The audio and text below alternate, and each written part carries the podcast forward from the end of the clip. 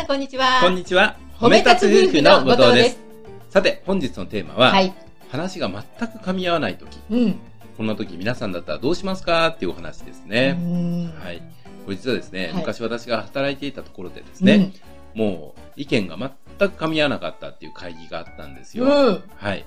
で、簡単に言いますと、はいその時うに、ん。私がしていた A というね、うんまあ A という製品をはいチェックするという仕事、うん。ねそんな風にしておきます。うんね。で、その製品が100あるとしましょう。うん。ねで、この100に、うん B という製品のチェックをうんはい20加えてほしい。こういうお話です。うん。うん。で、私どうしたかっていうと、うん断ったんですよね。うんうんいやいや、まあ今 A の100をやるのに時間ギリギリいっぱいですと。うん。うん。で、そうかっていうことでですね。でもなんと、なんとしてもそのやっぱ B の20うんを負担してほしいということで、うん。えーどうしたらいいか、うん会議しましょう。うん。いいですよと。うん。うん。うん。で、そこで出てきた案というのがですね、はい。あのーあれから考えてみたんだけれうども、ん。A の100をうん20減らして80にするから、うん。そこに B の20を加えよううん。と、こう言ってきたんですよ。うん。えって、うん確かにうん。20引いて20足すから、うんまあ100は100ですよね。まあ、数字上はね、同じですけどね。うん。でもそれやって、うんまあ、意味あるんですか？ってうん。私言いまして。うんね。うん。これ、こうすると、うんみんな全体的に効率がいいからと。え待って、待ってくださいと。うんその、この B をね、うん。今、その20をやってる人が今現存いるわけですよ、実うは。ん。うん。その20やってる人がいなくなったっちゅうんだったら話はわかるそうですけど、。うん。いるんですよ。うん。うん。で、しかも目の前に会議の場にいるわけですよね。うん。うん。で、いやいやもう今、私は A を100やっててスムーズにいってるし、うん B の方もうん回ってるわけだから、うん。それをする意味がわからないと。そううん。ね。うん。で、その理由については、うんなんか私も何度か自分ではね、うん。そう説明したつもりなんだけど、全く通じなくて、いやいや、うんもうこのとにかく、そう、噛み合う、全くそこは噛み合わないんですよ。うん。いやいや、もう単純な話なんだよって言ってきてね。まあ、数字上はね。そうそうそう。もうこれをうん20引いて20足すんだからって、うんもうとにかくね、そうやってあのうん押してくるわけですよね。だけど、としかずさんにしてみたら、うん新しい商品を20、うん取り扱うことになるわけだから、うん。そうそうそう。まあね、まあ慣れたものとは違うから、そうなんですよ、ね結局そのチェックの仕方も違ってくるし、うんうんうんやっぱその場所を移動したりとかでうん。ね、うん。えー余計なやっぱりその手間がかかっちゃうかうん。ら、うん。いやいや、その、さ確かに合計100かもしれないけれども、うん、うんそれってその、あんまり効率がむしろ悪くなるような気がしますかそうねと言っても通じないんですよね。うんうん。いや、もうとにかくその、これこれ、うんうんあの、こうやって順番にね、80やってから20やるって、そんな簡単なことができませんか？なんて、そんな言い方までしてくるんでね。それはカチンときますよね。うん。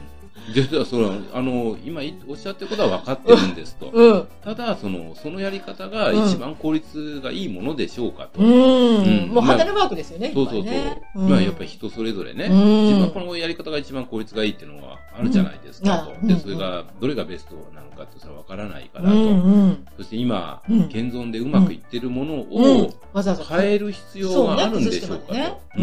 ねで、まあ、結果ですね、うん結果どうしたんですか？まあまあお互い譲らないということでですね、まあ私の方が分かりましたと。もうん。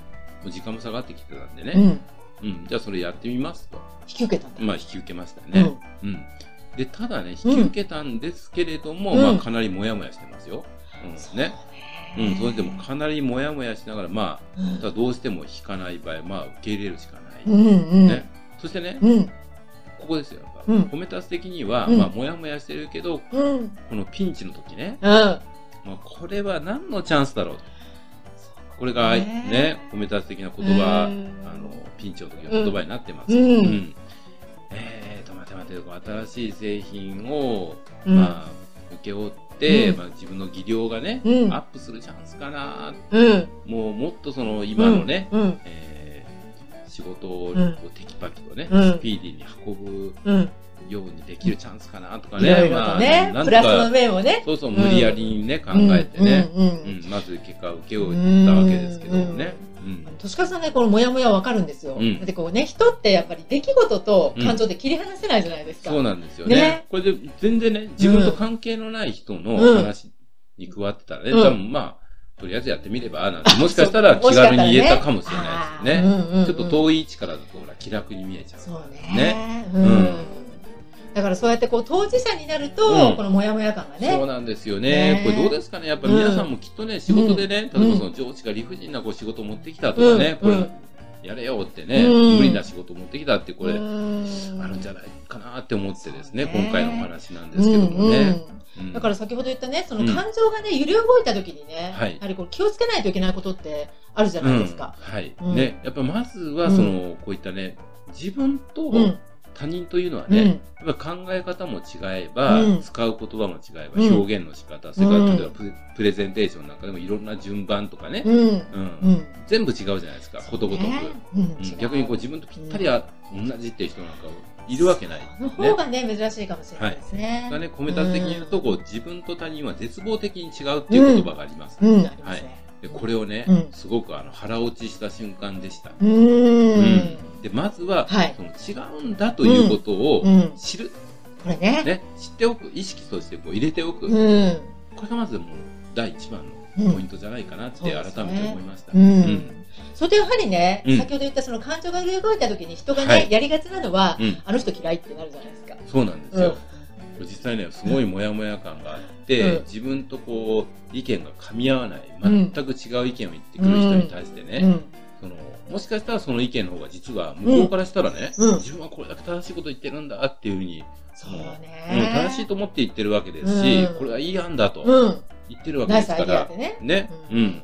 だから、本来その嫌いっていうところまで持っていくのは、またこれおかしな話でですそうね。ね。冷静に考えればね。そうなんですよ。うんだからこう違うということに対して、うんうん嫌いという感情までくっつけないことかなと。うん。思いましたうん。うん。だからそれがとしかさんにしてみたら、はいすごくうんその出来事ではい。腹落ちしたことね。そういうことですね。うんうん。でもこのね、はい。これがまあどうなっていったかという話ですけれはい。ども、まあ、これはまたですね、うん別の機会にできたらいいかなとは思うんですけどね。はいうんまずは、うん他人と自分ってことごとく違うんだなっていう場面に必ずあります。うん、まあそのことをまず意識して知ってうん、おく。うん、ね。うんそして、はい、違うということに対しうんて、嫌いに結びつけない。うんね。ここは大事なところかなって思います。